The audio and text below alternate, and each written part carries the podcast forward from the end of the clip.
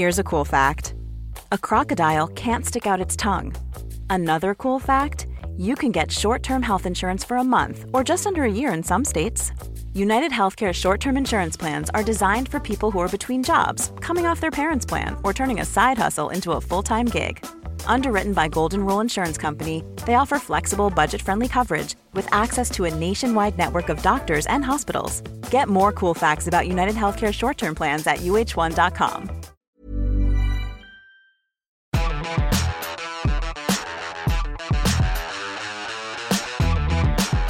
This is the Unplayable Podcast. Sam Ferris here, and on today's episode, we catch up with Lisa Sthalekar to get the lowdown on all things Women's World Cup, chat to pace ace Peter Siddle, and cross to English journalist Chris Stocks in the wake of England's huge first Test win over South Africa at Lords. We start with former Australia captain and two time World Cup winner Lisa Sthalekar live from jolly old England, where Australia suffered their first loss of the Women's World Cup, a three run defeat to England on Sunday. Lisa, what are your overall thoughts on that match? Well, firstly, I think it was a great match for the for the competition. Uh, the fact that we had over four and a half thousand people uh, at the ground, it was a close encounter that came down to the last ball. And for the England fans, it was just what they needed, having already suffered a defeat in the first game against India. If uh, England were to have lost that game, it would have made it quite difficult for them to potentially get into the semi. So, from a competition point of view, it was a perfect game that needed to, to happen. But obviously, you and I and the rest of the listeners kind of look at it from an Australian perspective, and uh, a disappointing loss for the for the players because uh, there were times there that they could have uh, really shown why they've been so dominant over the last few years. Yes, well, I mean, looking at the scorecard, Lisa, we can see 32 extras by the Aussies, including 23 wides. Uh, Laura Jolly, our reporter on the ground over there, she crunched the numbers and discovered the Aussies have bowled 112 sundries for the tournament. The next worst is England on 69. Uh, how did it get to this point, Lisa? That Australia been so professional in all three facets of the game. Uh, how did they get to this point, and how do you fix it on such short notice? Yeah, that, that, that's that's going to be the question for Joe Dawes, the bowling coach of the Australian side. I'm, I'm sure he's lost a fair bit of hair since being in the tournament, just with the fact that you know that that column is is certainly up and about, and that was one of the reasons why the Australians lost the game against England. You can't afford to be bowling that many extras against the quality side because they will hurt you. I mean, there were two that went for five wide, so that you know there's ten instead of two, you know eight extra instead of just two wides. But still, that is a lot of um, a lot of deliveries that the the players haven't been able to execute their plan. So. Uh, the, the bowling side was always um, not a concern, but probably the weaker aspect of the Australian side, and, and those numbers show that. As we dig a little bit deeper into that, Lisa, Elyse Villani has been used as a sixth bowler in this tournament. She took three for 42 from five overs against England. She's been bowling at the death. Is Villani, uh, as a bowling option, a concern for Australia that they don't have another go to there and, and bowling at the death? Do you think that's a, a, a, wise decision by Meg Lanning, considering that Villani hasn't done a whole lot of bowling at international level in the past couple of years? Well, I ha- I don't have an issue with Meg Lanning using Elyse Villani sporadically throughout an innings or when things you want to change something up, uh, because you know she nags away at the stumps. She has her little cutters, um, and also when a part-time bowler comes on, you think, great, this is this is an opportunity to go up a gear, and, and you might necess- you might actually buy a wicket my concern against England was the fact that she bowled the last over. Now, I know Ellyse Perry uh, didn't look at her best that day, but in my mind, you still back your senior players, regardless of how poorly they've performed sometimes, to be able to finish it off, unless you there are an alarm bells ringing with you and you've got this gut feeling. Um, so I'd like to think that the Australian selectors moving forward realise that they, they might need a six bowler that's a little bit more recognised than Elyse Villani. Now, where do you put that in? Who do you drop? Yeah. Um, you know, the batters, I get the batters have, have done well so far, but sometimes it, it doesn't matter who's been performing well. You need a balanced side. And that may mean that someone who's in form has to sit out for you to allow that balanced side to take the field. So, with your selector's cap on, Lisa, who do you think could come in or make way? Well, you've got, I mean, the, the fact that you've got Ash Gardner uh, batting at nine, if you want to keep your three spinners in, then you need to drop a batter. Um, your options are to drop one of the openers and uh, one of your, your order slots up and opens. Uh, and there's a number of players within the, the side that could certainly open the batting, or you drop, uh, say, Alex Blackwell, who kind of is in that number five, posi- sorry, number six position. That's just there really as a as a batter. So then you slide everyone up. So there's two options that they could go with, um, or the other thing is you drop one of your spinners and you bring in another med. Um, I think the Australia of old that's been very successful is they've had a, a little medium pacer in the middle part being able to kind of tie down an end and, and bowl stump to stump and, and bowl Yorkers. Uh, Sarah Coyte did that wonderfully well for the Australian side whilst I was playing. And I think I think that's what they're missing within their bowling lineup. Right, well, we're set 260 to win. Top order all made starts. Beth Mooney, 31. Nicole Bolton, 26. Ellyse Perry batting at number 370 and Meg Lanning, 40. But they just got bogged down in the middle overs Lisa, you said on broadcast commentary that uh, you want a bit more innovation. You and Charlotte Edwards called for a bit more innovation in the Australian lineup. Has that got to do with the, the batting order, just to be a bit more flexible when things do probably not go to plan? Yeah, and this is the first time that the Australian batting order, um, the top order, hasn't really fired. So it's certainly not alarm bells by by all all means. I just feel that sometimes, and, and Charlotte Edwards said it in the telecast that they're pretty much the same same type players. You know, hit very strong down the ground. Alex Blackwell is really one of the only ones that shows that innovation and moves around the crease a little bit more. I think that's something that the Australian batters maybe need to look at. You can't just kind of sit in the same spot and keep going. Um, you know, the, where they lost the game, I think, was around that 30 to 40 over mark. Um, the second power play, I think they only scored 16 runs in those five overs. Uh, they didn't lose a wicket, but it, it, just really allowed the English bowlers to get on top, and that run rate just kept pushing up and up and up, and um, there didn't seem to be any urgency or taking some calculated risks. Um, so that's, you know, the, the, I think whilst it was fine for them, the top order, to, to take their time and get set, they did eat up a lot of balls. And, and then if you get out, then you leave a lot of work for the, the lower order to kind of chase down that score. If they were to have stayed in, we would, Australia would have won comfortably, but that didn't happen. So they've just got to keep that in mind. If they're going to sit around and take a bit of time, then they've got to make sure that they finish it off. Now, is this a is this a loss that the Aussies had to have? I mean, you never want to lose a game of international cricket, especially in a World Cup. But often losses reveal more than wins, and maybe they can focus a little bit more on their weaknesses. So a couple of games out before hopefully the semi-finals. Was this loss actually maybe a blessing in disguise, Lisa? Yeah, I think if you if you're ever going to win, uh, sorry, lose a game in a, in a World Cup, you certainly want to do it during round matches. You don't want to do it to obviously semi-finals or yep. finals time. So, I I think um, I think it is the win, uh, the loss that they needed to have. I think you know they, they've been playing some really good cricket. You know they played well against the New Zealand New Zealanders, and, and now they've got they actually had some really tough matches. But I think this is just what they need. Um, you you never want to kind of go through a tournament undefeated because at some point the odds go against you. So um, yeah, I think this will, and it'll mean that they they're not as invincible as they, they may have thought. You know, they've played some some really exciting cricket so far this tournament. Um, you know, they've, they've pretty much been undefeatable throughout the, the ICC Women's Championship. So I think this is a, a, a, nice leveler for them. Some positives out of the match. We've been seem to be focusing on the negatives, but there's some positives were Kristen Beams and Ash Gardner. Lisa, she started with the ball, one for 41, and with the bat hit her first ball for six. She's a real find. Um, we need to get her up the order somewhere, don't we? She's um, a phenomenal talent. Credit to Kristen Beams. I, th- I thought she was a little bit under pressure coming into this match. Um, you know, obviously Amanda Wellington is, is in the squad and performed well when, when she was given the opp- opportunity. They bowl differently, even though they're leg spinners.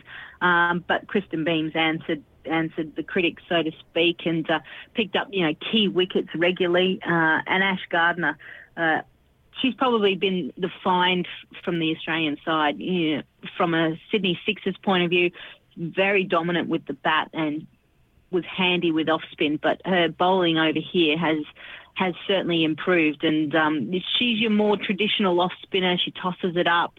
You know, she really attacks the batter in that sense. Um, uh, and then, yeah, we saw what she can do with the bat. You know, I wish I could have done that when I was playing. You know, to come in first ball, go whack six straight over. She's. I, I said it on commentary. Her and Alyssa Healy have got to be the cleanest strikers of mm. the ball from ball one. Uh, other players take their time to get in, but I've seen Healy and Gardner come in. That's a rarity in women's cricket.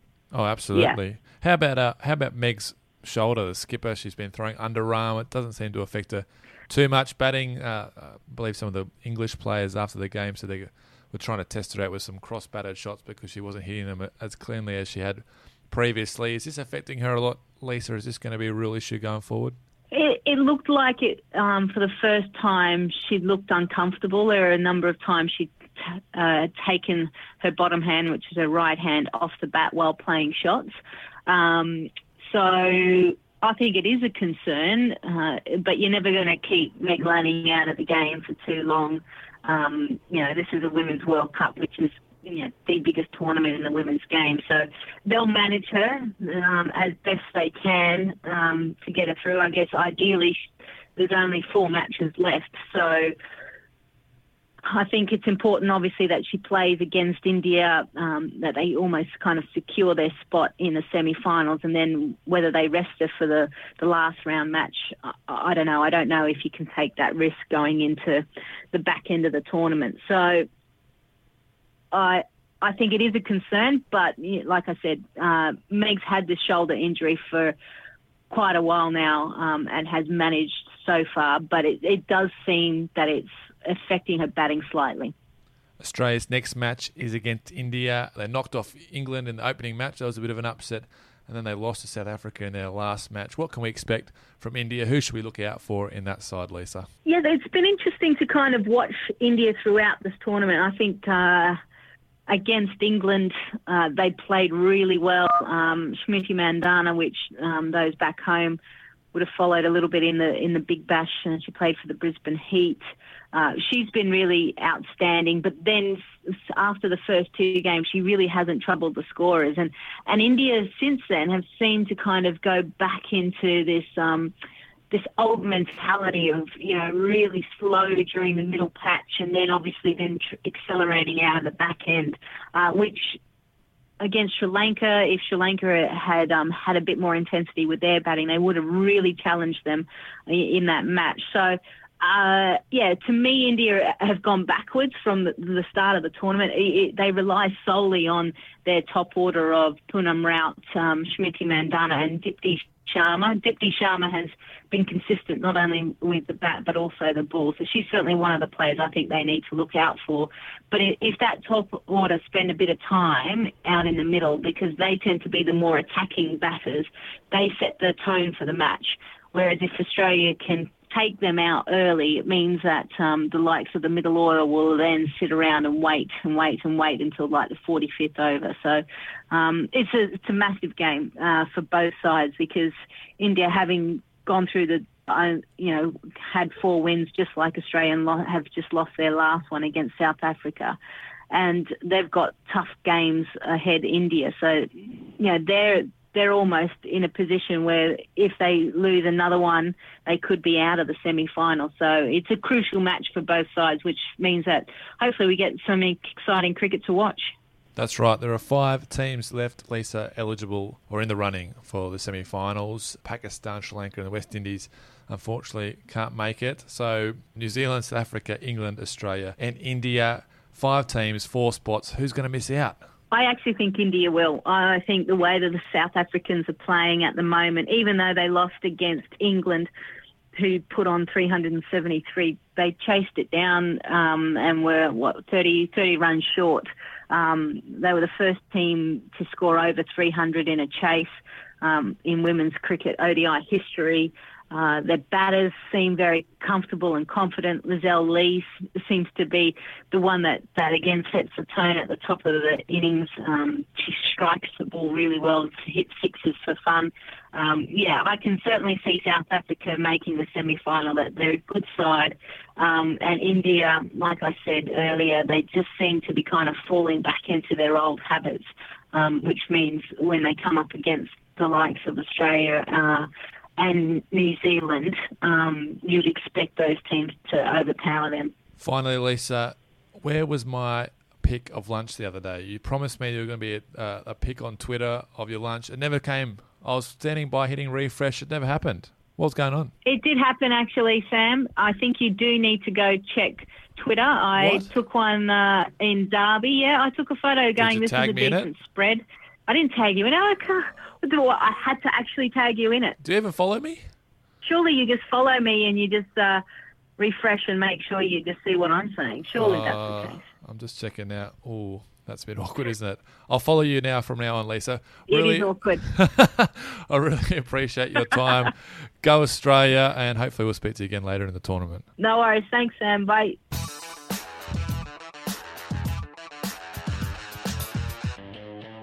Australia and Victoria, quick. Peter Siddle, welcome back to the Unplayable podcast. How you been, pal? Yeah, I've been all right, Sammy. Thanks for having me back on. Looking forward to it. All right, let's start with your fitness, Pete. Uh, you've had a couple of tough years, injury-wise. The latest setback, a back issue suffered in the first test of last summer. Where are you at right now? Yeah, it was. Um, yeah, so it's been a while since I've played some competitive cricket, but um, no, I'm travelling well at the moment. Had a, uh, another scan a couple of uh, weeks ago, and it came back very positive. So it's pretty much 98% healed. It's, it's still got a tiny little bit to go before it's fully healed, but um, I can resume bowling at the moment, and um, hopefully with that little bit of, uh, you know, that little bit of training and a little bit of um, a bit, bit of movement in the back that'll uh, continue to finish off the healing process, and I'll be 100% healed in in a matter of weeks, which will be great. So what have you been doing now? You're in pre-season with the Bushrangers. Have just been in the strong room throwing some tin around. Yeah, yeah, in the strong room. I don't think uh, I haven't been throwing around massive, massive weights like some of the young boys, but um, but uh, yeah, no, going all right. It's been good fun down uh, in pre-season this year. It's um, it's been all right here in Melbourne. The the rain stayed away, which is always a blessing. So it's um, been a little bit cool, but because the rain's away, it's it's never quite as cold. And when are you going to start bowling in a couple of weeks? No, I've started bowling. Yeah, started started last week, so this is my second week back bowling now. So it's um yeah, I've, I've about uh, five or six steps at the moment. It's sort of fifty percent, but um, in the coming weeks I'll just slowly progress um, that run up back a little bit further, the intensity a little bit, and then get the overs. Um, the workload's starting to get out a few more overs as the weeks pro- um, progress along. But um, yeah, it's exciting to have the ball back in hand. That's for sure. Are you just itching to get off the long run and just rip in? Just bowl one as fast as you can? Yeah, hundred percent. I was I started the other day. I sort of had the first session after I bowled a, a couple of overs. All, all I wanted to do was push off the back of the net and, and charge in and let a few go. But um, no, it's, it, it is just nice to be you know back in bowling amongst the boys and, and just and doing the same stuff as the boys. You're not really stuck away in the rehab group anymore. I can participate in you know the the early season skill sessions and um, and keep progressing from here to to be re- right for the coming season. And you're pretty confident and all things going well. We'll see you uh, Matador Cup, Sheffield Shield, Test matches, Ashes, all that stuff. Yeah, I think that's that's that's the pleasing thing about. Um, obviously, I chose to finish the um, season a little bit prematurely um, last year um, to to get the body right, make sure this time it was 100%. And I think um, by getting that positive result the other week with the scan, that um, it puts me in good stead going forward for the rest of the pre-season. I can get it right, and, and, and this year round, I can I can play practice matches leading into the Matador and the start of the season, which last year I just pretty much went straight from the nets into games, which in the end it, it showed that it wasn't right um, preparation to, to get back in the test arena. So hopefully this year, all going to plan, no setbacks. That um, yeah, the process that we're doing um, this time round will be spot on, and I'll be right for all forms of cricket. And like you said, yeah, hopefully the part of the Ashes series um, in the middle of the summer. Before we get on to the Ashes, Peter, would be remiss of us not to touch briefly on the MOU pay dispute. At the moment, uh, the standoff continues, Sids, but I believe the two CEOs met face to face today in Melbourne. So uh, let's just hope there's a bit of progress there. Ultimately, both sides just want the best outcome for cricket, don't they? Yeah, 100%. Obviously, it's, it's, it's disappointing for you know for everyone involved. CA, obviously, uh, the, the players, the ACA, and and just the general public. There's, there's been a lot going on in the media and you know, and the news and all that kind of thing, which is, you know, it's not great for cricket. And, and it is. Both parties do want the best for cricket. Um, we just have to find that middle ground and whatever that might be. But I think that's the best sign at the moment is, you know, the two CEOs sitting down together. They can start discussing things and, you know, start nutting it out over a over a couple of couple of coffees and uh, and, a, a, few long hours. But um, no, it's great signs that it's moving forward, and hopefully, yeah, that can be resolved in the coming weeks. And you know, we can put it all behind us, um, everyone in Australia, and we can go forward and um, prepare for the summer and prepare for the cricket ahead. All right, good stuff. Uh, back onto the field, uh, Sids, what did you make of Kagiso Rabada getting a one-match suspension after he sent off for Ben Stokes? Yeah, it's a, it's a little bit of a funny one. I've had a chat with a few a few mates and stuff, and I think, um, yeah, if that had been ca- the case uh, probably the last five to ten years, there would have been a, um, a lot of probably myself and a, and a few of my teammates would have missed a fair bit of cricket. I would have thought, but um, it's, it's, it's disappointing. It is. I know he's had a few little minor um, hiccups along along his short career so far that have probably you know built up and and has cost him this time round, but.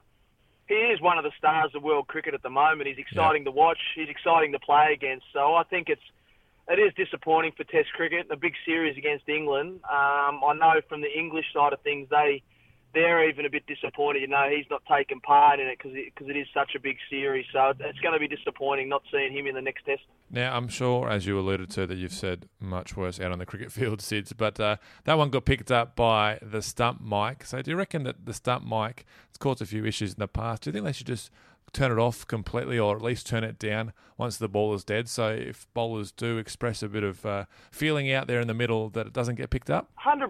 I think, you know, it's it's always the the case, isn't it, that the TV company ends up coming out and saying, "Oh, sorry, it was just a little mi- uh, um, a mix-up, and it shouldn't have, it shouldn't have been heard." The similar thing happened to, obviously, the big one in Australia, Michael Clarke in the Ashes series a few years back um, having a go at Jimmy Anderson. And, you know, at the end of the day, the TV company comes out and just apologises. But it's um, it, it is something that just has to be stopped. Yeah, like those type of things. It's a bit of emotion on the field. It's just a bit of bit of fun. It's a bit. It's a it's a tough contest out there, and sometimes, like I said, the emotion comes out. Um, sometimes doesn't sound great, but you know, it's it's it's not meant in any you know, any harm to the to the person at the other end. It's just a bit of anger or frustration. So it's disappointing. Um, hopefully, it does get resolved because, yeah, we're going to miss one of the, the most exciting players in Test cricket at the moment. He's going to miss a Test match, um, yeah, because of obviously someone else's miss And so you've never said anything like that, have you? Before you're you're a golden boy on the field, you just ask the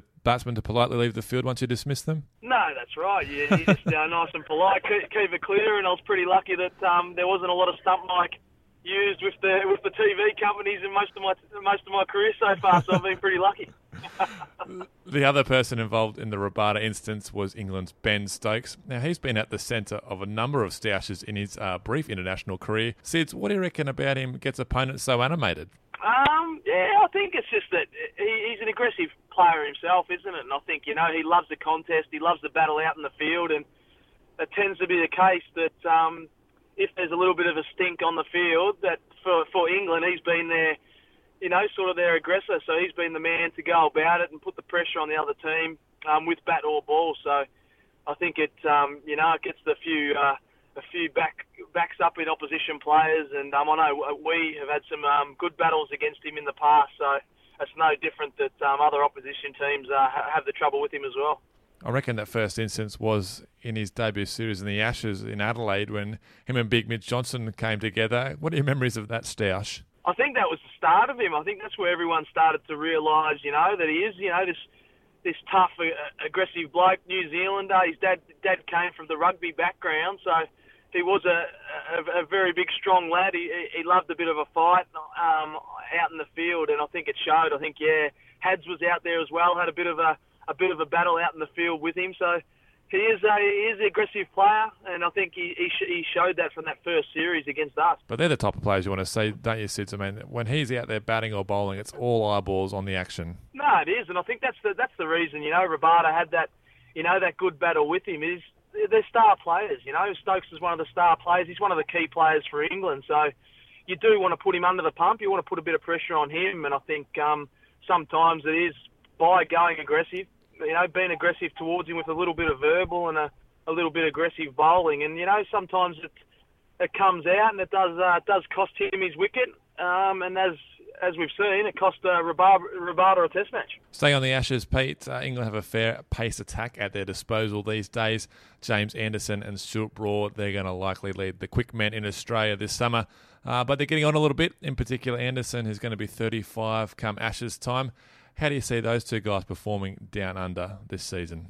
Yeah, I think it probably depends on this series. I know there was a lot of talk of Jimmy Anderson going into this series, how much he's going to play, where he's at, what he's going to do, and um, he's played a lot of first-class cricket in the early season over there to get his body right, and I think it's to, it's probably going to be a sign how he goes throughout this series to what we can look forward to in the summer, and you know, hopefully for our sake that um, he struggles a little bit in this series against South Africa and you know, there's a few question marks about coming over to Oz because uh, we've we've had some good battles with him, and you know, at, at times he's really he, he's had the wood over us. So hopefully, um, for our sake, that he's not in great form, and um, you know, we can we can we can put them under the pump a little bit with some fresh players. Now he's a fantastic bowler, England's leading wicket taker in Test match history, but uh, he hasn't got the greatest record in Australia. Sids, do you think he sometimes gets a little bit targeted when that ball isn't swinging? He's a fabulous with the new ball and when it's reversing, but in Australia with a kookaburra on flat wickets and it's not doing much, can you sense that the Aussie batsmen go after him a little bit more? Yeah, that, that that's spot on. That's it's always been the case with him that we've known in Australia, and it's always been a plan that if if it does stop swinging, you know, you, you can really get on top of him and he does get frustrated when um, the batsmen get on top of him. So it's been a bit of our plan that, you know, if he's in a good spell when it's swinging, you know, just be defensive, play it straight, you know, let, let just bide your time because, you know, once that swing dies off that, um, you know, you can have a good crack at him and, and you can make the most of it. And I think it has showed with his record in Australia. Um, so he's uh, he is a player that um, you can get on top of, but he has had, his moments where you know he's been all over us and put us under the pump. So um, you just don't know what type of Jimmy Anderson you're going to get, um, and it sometimes can be dependent on Mother Nature and what's what's overhead. So hopefully it's a uh, a, a, a, sunny summer. Um, and uh, and not much swing, which means uh, Jimmy Anderson's not going to be quite as uh, effective. Now, Sids, can you believe it's been seven years this November since you claimed that Ashes hat trick on your birthday, and now I'm sure you've told that story a thousand times. Uh, so, can you tell us something about that day, or perhaps that moment that nobody's ever heard before? Uh, um, I don't, I don't know. I think probably the the biggest thing, I don't know, probably for me, it was it was so exciting. Yes, it was a hat trick. It was my birthday and everything. But I think up until then, I'd um I hadn't been playing any cricket. I'd actually came back from a stress fracture um in my back. So maybe that's a that's a bit of an omen um, coming into this um this Ashes series this summer. Maybe it might, um, you know, something might uh, uh, click and I'll, and I'll come back. But um, that's probably the biggest thing. It was my first game back at international cricket for about um, 11 months. So um, hopefully, maybe fingers crossed that, um, yeah, the, the, similar circumstances this time round, that um, that same opportunity might arise. All right, we're going to finish with an over with Sid. Six questions. Are you ready? Yep, I'm ready to go. Okay. Name the cricket venue in the world with the best catering? Lords, just their their selection of food, it's unbelievable. They get a you get a separate menu every day, um, a fully stocked uh, fridge full of soft drinks and so- soda waters and juices. It's just got everything. So um, the ones in Australia are, pretty good. MCG is remarkable, but um, I'll have to go with Lords. It is one of the yeah, it's one of the nicest places venues to play, and um, yeah, you get a great selection of food, so it's always great. If you had to choose someone to bat to save a Test match, who would it be and why? I'll have to go with Ricky Ponting. Um, I think, yeah, he's always one of my heroes growing up. Um, probably one of the toughest players I've ever played with in any sport. So I think, um, yeah, I have to go off the great, uh, the great former captain Ricky. And North Melbourne supporter. I'm sure there's no bias there, Pete. Uh, tell us, you've taken more than 200 Test match wickets. Can you tell us your luckiest dismissal? Um, luckiest one, oh, maybe all of them. nah, I think uh, my, my luckiest one would probably have to be any one that's been a caught and bowled.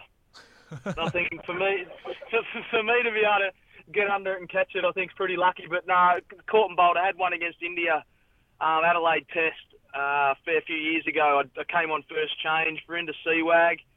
Um, it was a bit of a loosener. It was actually a full toss on leg stump, so he probably should have hit it for six.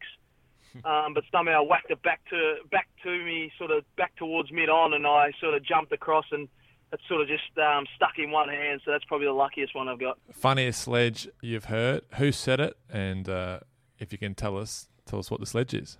Um, I probably can't tell you, but I'll, I'll, remind you of the sledge, and everyone will remember it. So we're probably going back to the stump mic. I think I, I, I like the um, the Michael Clarke sledge to Jimmy Anderson um, at the Gabba that when he got caught, um, obviously with the stump mic, about maybe um, bowling him a few more bounces and breaking his arm. I think that was always a, a funny one. I think it made it a little bit more funnier too that it did get picked up on the stump mic. It's um, it was hilarious. Did that moment was go off track a little bit, but did that moment really galvanise you guys and just know that hey, five 0 even though it was only the first Test match, but you guys had them under the pump and five 0 was a real possibility? Yeah, I think so. I think that yeah, it's probably started that series. Definitely, I think you know, J- Jono really giving it to the um, their top order and putting them under the pump, and you know just how aggressive we were and dominant we were in that first Test match probably did set us up um, for how we're going to play um, in the remainder of that series. And at, you know, as, as, as it ended up, you know, five 0 um, it was the perfect start, and I think it was just one of those series where it was it turned out to be the perfect series. Everything we did um, just went to plan. And I think, um, yeah, that was definitely the start of um, something special. Back to the questions. Your favourite teammate and why? This is a controversial one. uh, I've got some good ones. Um, I've obviously, got a, got a lot of close mates that I've played with uh, with state cricket and then for Australia, but I'll probably have to go with um, my good mate Brad Haddin. Yeah, I think you know Brad Haddin is he's always been a good supporter of me. We've had some great fun together. I think um, you know, we've always been really close, um, banter, and you know, I think we're very similar in personality. So he was someone that always got along with really well. Um, top bloke, always always had my back, and I think um, he's one of those players that uh, I wish I could always take the field with because he's always going to back you up, support you, um, and do anything for you. So that, that, that's that's why I think we're still close now, even though we live in separate states. But um, yeah, we're still very good friends. And finally, the best piece of advice that you have given um, the best piece of advice, it's just something I, I heard. Uh, I don't even know who told me. I might have just heard or read it somewhere as, as a young person. And I'd, I just like to use it um, if I'm signing stuff personally for, for young kids and stuff. And it was always, um, no dream is ever too big. Um, and yeah, I've just sort of always always stuck with that. And so that's sort of my sort of little um, bit of advice that I just yeah pass on to other young kids. Um, you know, you always have a lot of dreams as a youngster, and there's plenty of people that'll tell you that, um, oh, that's never going to happen, or that's you know that's too big a dream. Think of something else. But um, I think that's something that I always stuck with, and um, something that I like to pass on as well. Wonderful, Sids, mate. Appreciate you coming on the show. Welcome back. Hopefully, we'll see you back out in the middle for Australia this summer, and good luck with all the injury rehab. We'll speak to you again soon. Cheers, Sammy. Thanks very much.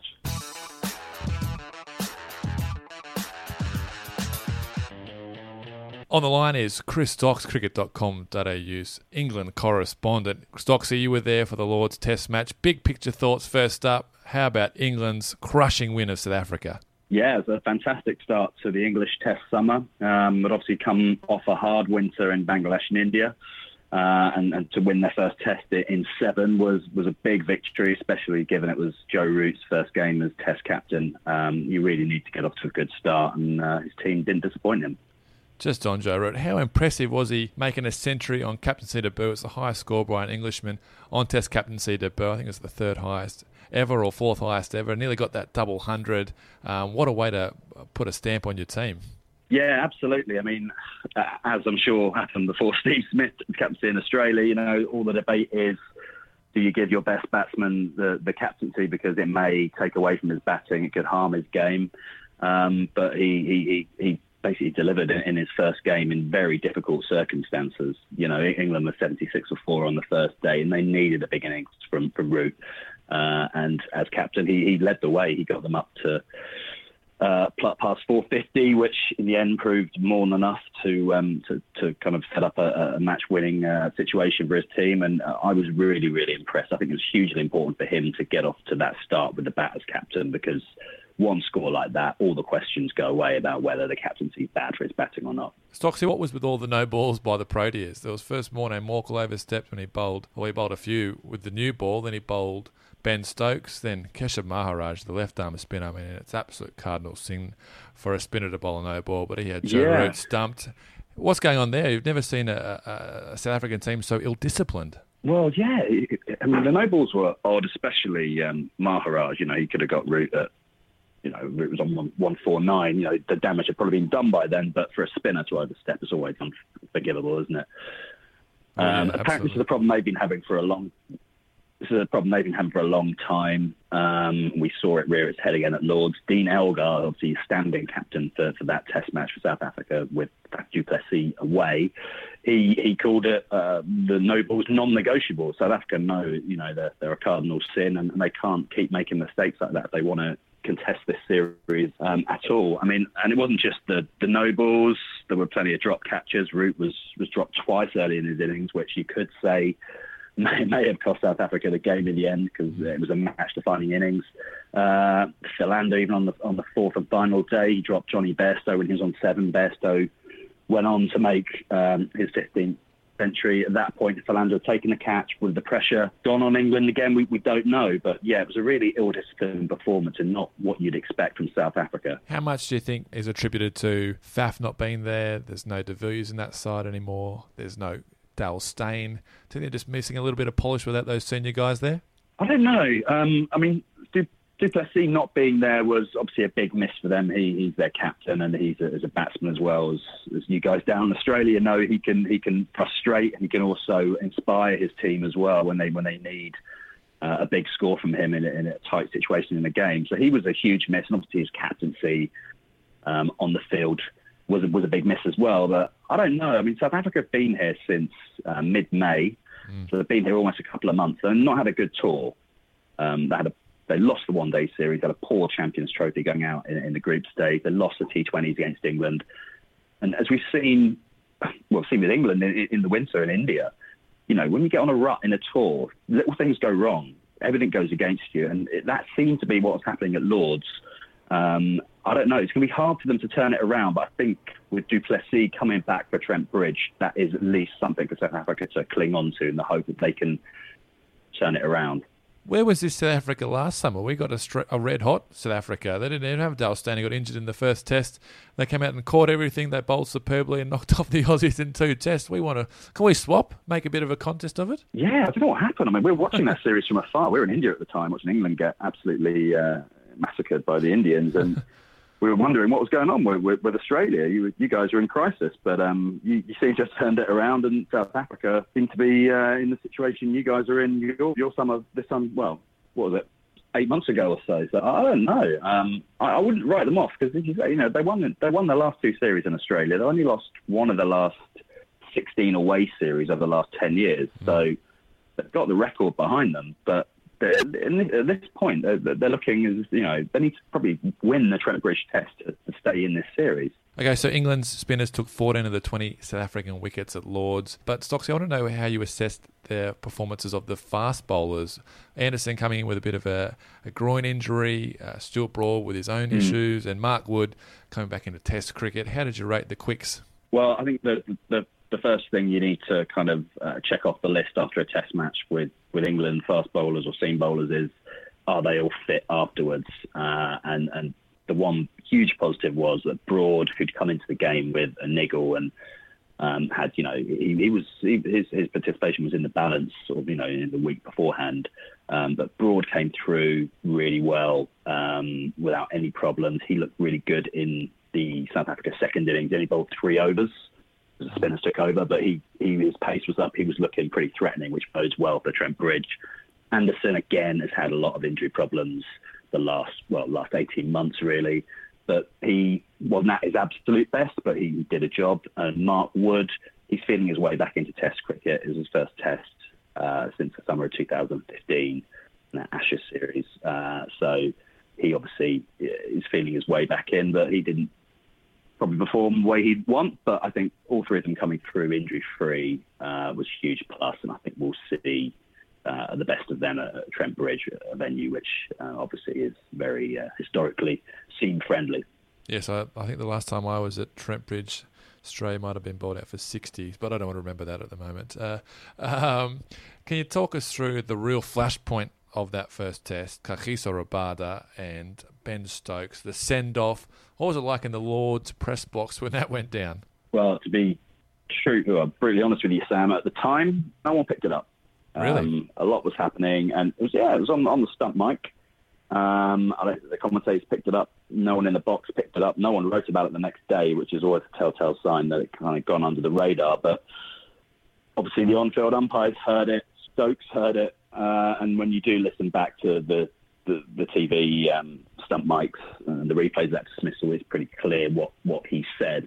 Um, but it was a bit of a surprise the next day when you found out he was banned because we obviously hadn't weren't fully aware of what happened to him earlier on in the year in that one day series against Sri Lanka, where he picked up uh, three demerit points for an incident with um, Dickwella.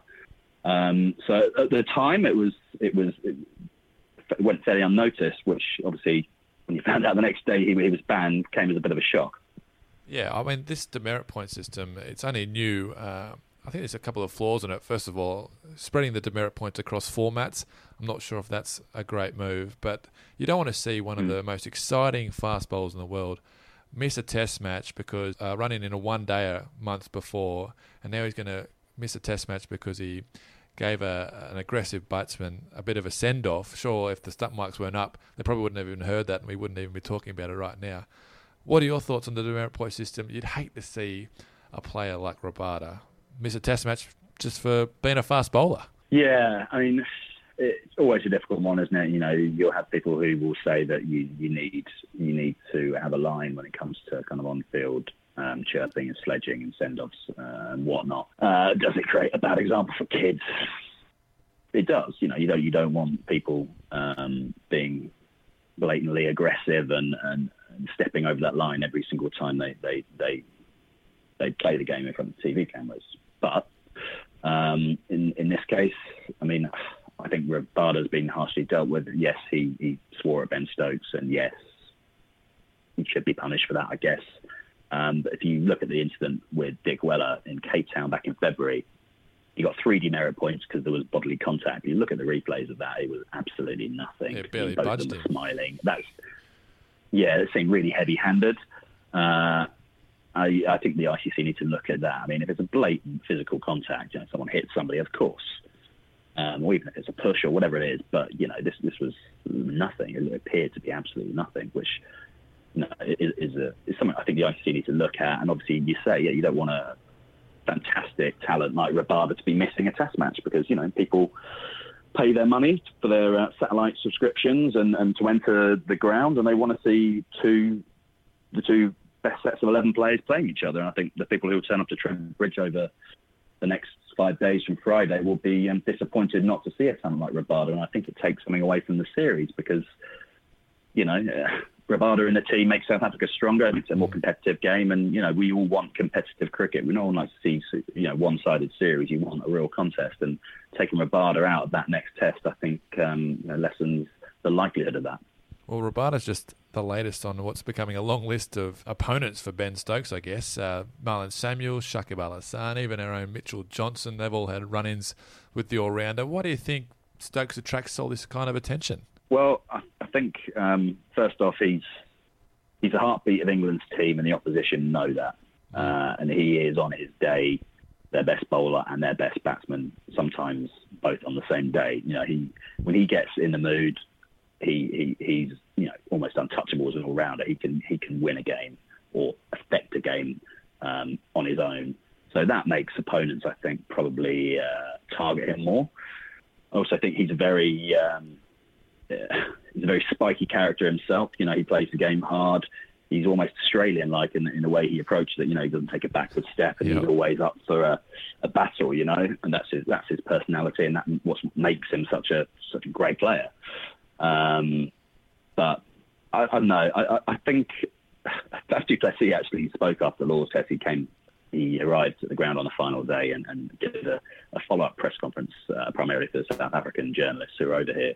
And he said in the IPL they call Ben Stokes the Dragon uh, because when he gets in a mood or gets angry, um, he's fiery like a dragon. Uh, and you know, everyone wants to slay the dragon. I think that they think the best way of doing that is trying to wind him up. But I can tell you from watching Ben Stokes for many years, the one thing you don't want to do is wind him up because that makes him perform. Um, if I was opposition players, I would ignore it because I'd probably get on his nerves more than actually giving him a send off or trying to wind him up. He's one of those players, a bit like Virat Kohli and Kevin Pietersen. They like the aggro. They like getting uh, targeted by the opposition because, as you said, it fires them up and makes them steely and makes them focused and ultimately perform better. Yeah, exactly. And we, we, we had a few flashpoints um, late last year on England's tour of India where, where Kohli and, and Stokes got into it on the field, and that was, you know, it was a it was an interesting battle to watch from the sidelines, and it was an interesting battle, I guess, for those two guys as well. But that's what you know, that's what makes cricket great, isn't it? These, these battles between players, as long as they don't cross the line, you know, you want rivalries and you know people to be going toe to toe. It's what makes the game such a fascinating uh, spectacle. Absolutely. No demerit points for Ben Stokes, please, for the next couple of test matches. Moeen Ali, he took 10 for an 87 with the bat. Easily his best game for England. Stocks, do you think he's really finally found his spot in that England 11? He's been he's batted from 1 to, to 9. He's bowled all over the shop, but do you think their lower order coming in, chipping in with late runs and doing a job with the ball as a second spinner, as Trevor Bayliss happily pointed out that he is still the second spinner. Do you reckon that's his role? He's, they've finally figured it out for him? Um, I don't know. It's, it's an odd one. You mentioned uh, Trevor Bayliss there, saying you know he's still the second spinner. The guy's taking ten wickets at Lords. Yeah. Um, scored a half century as well. He's the first the first England player to score a half century and get ten wickets in a match since Ian Botham in 1980. Um, I think his role has been for the last few years and will be going into the future as one of England's finest all-rounders of the modern era. He, he's got a sensational um, uh, record. You know, he, he, reached the twin landmarks of 100 runs and, uh, sorry, 2,000 test runs and 100 wickets at Lords. Uh, and he did it uh, quicker than most. Um, ben Stokes has got five test matches to catch him up. I'm not sure he'll, he'll do it in, in the same amount of time. Completely different players. But I think Moeen needs to be seen as, as an all rounder in his own right. Um, he is, despite what Bayliss says, England's best spin option at the moment. Uh, Liam Dawson, who came in for this test, well, actually, he, was in the side for the last match in India, but he retained his place, uh, quite surprisingly. Uh, for Lords, he really is seen as sort of more of a holding uh, spinner who just tie up an end and then let Moeen attack from the other one. But Moeen's undoubtedly England's best spin option by, by a country mile.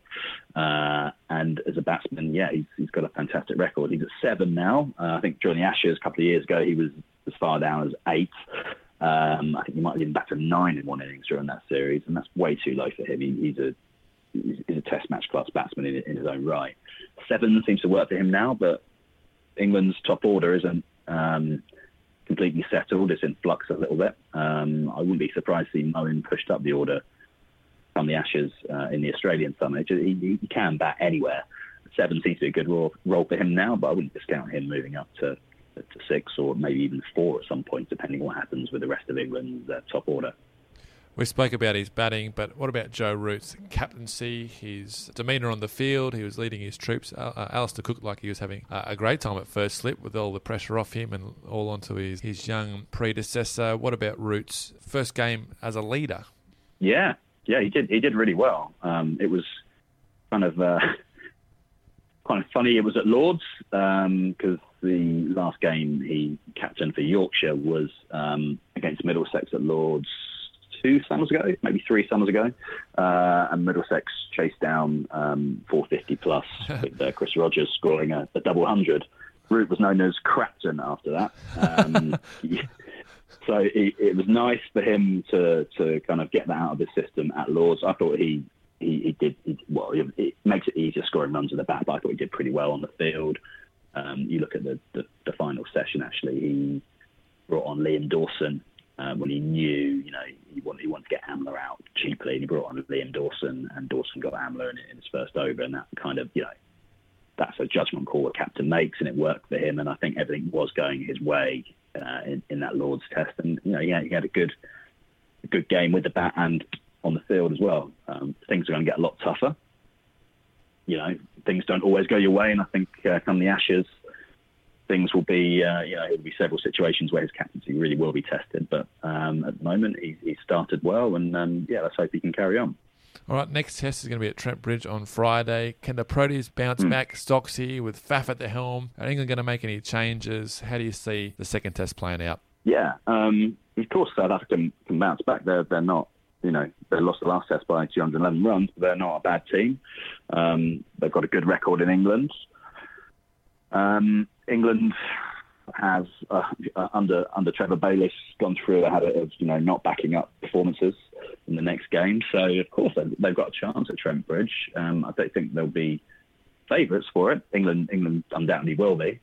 Um, but I think South Africa with Faf coming in, they might be a little bit re-energised, and it might all depend on the toss because the toss at Lords was a big one for Root to win as well. Um, we'll, we'll, see what happens. It's more seam friendly, um, which will help England, but will also help South Africa because I think Philander was the best the best seam bowler at Lords um, by by quite a distance. He, you know, we we didn't see him uh, when England went to South Africa um, a couple of years ago. He was injured, and they really missed him during that series. And we all saw how how, how good he was um, at Lords. You know, he's an outstanding outstanding bowler, so he could have a big part to play. Morkel is a reliable guy. He bowled pretty well at Lords as well. So those two really could have a an impact at Trent Bridge. Um, but as you mentioned earlier, um, the last time England played, they bowled out Australia for 60 in the first innings, and uh, Stuart Broad got 8 to 15. So it's a ground that both Anderson and Broad love. It's Broad's home ground as well, which always helps. Um, and I, I, think this could be a really fascinating test match. Um, we, we, will see what happens, but I think it could, could be a tight one if it's bowlers dominating batsmen, as could be the case. Uh, and in terms of England's team, they've named exactly the same squad, and I don't expect them to make any changes whatsoever. It'll be the same 11 that, that won at Lords. So um, they'll have a chance to back up that performance, and um, we'll see if they can do it. What's your heart telling you? What's your gut telling you, Stocksy? England 2 0 up, 1 all, a draw? What's it going to be? Um, cricket always has a way of making you look like a mug when you make predictions, but um, tell me about here it. Goes. Anyway, I, I, I, uh, I don't unless unless the pitch is um, absolutely terrible as it was sort of three years ago when uh, India Australia came played? to Trent oh. Bridge and actually. Well, India came three summers three summers ago, and the Trent Bridge test was a dull, dead draw because the pitch just died, uh, and Trent Bridge got fined for that by the ICC. So uh, I think we we should have a result. And looking at it from here, you can't look past England. I think um, they've got no. their tails up after Lords, and they they should be looking to go 2 0 up in the series and take a real stranglehold on it. Well, that guarantees a Proteas win. Stocksy, thanks again for your time, mate. Hopefully, yeah, it probably does. Hopefully, touch no base with you uh, throughout the series and the rest of the summer, and then we'll see you down here for the Ashes. Excellent. Thanks, Sam.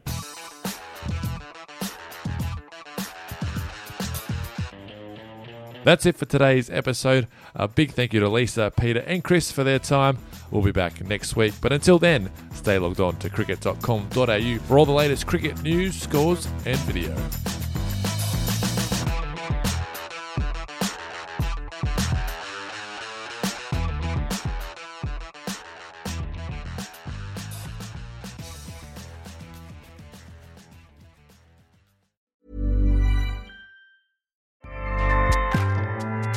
ACAST powers the world's best podcasts. Here's a show that we recommend.